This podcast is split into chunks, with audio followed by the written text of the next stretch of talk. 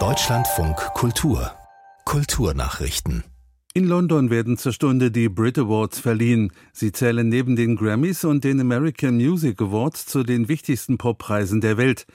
Einige Auszeichnungen wurden bereits vergeben. In der Kategorie Bester Pop und RB Act ging der Preis an Harry Styles. Er wurde auch als bester Künstler des Jahres geehrt. Als beste internationale Künstlerin wurde Beyoncé ausgezeichnet. Den Award als bester Produzent erhielt David Guetta. Auch der beste Songwriter steht bereits fest. Es ist Kit Harpoon, der an Harry Styles Album Harrys House mitgewirkt hat. Hunderte Besucherinnen und Besucher haben heute beim traditionellen Rundgang an der renommierten Düsseldorfer Kunstakademie überwiegend vor verschlossenen Türen gestanden.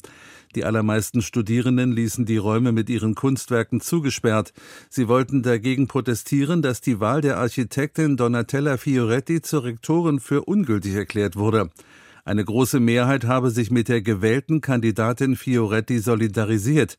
Es habe sich um eine demokratische Wahl gehandelt, bei der alles rechtens gelaufen sei, teilten Studierendenvertreterinnen und Vertreter mit.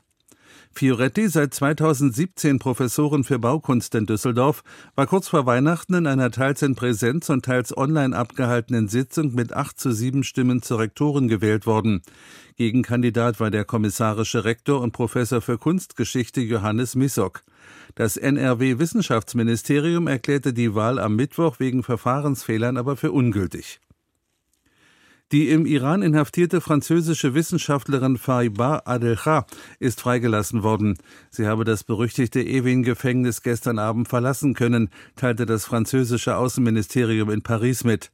Die Anthropologin, die auch die iranische Staatsangehörigkeit besitzt, war im Juni 2019 am Flughafen von Teheran festgenommen worden.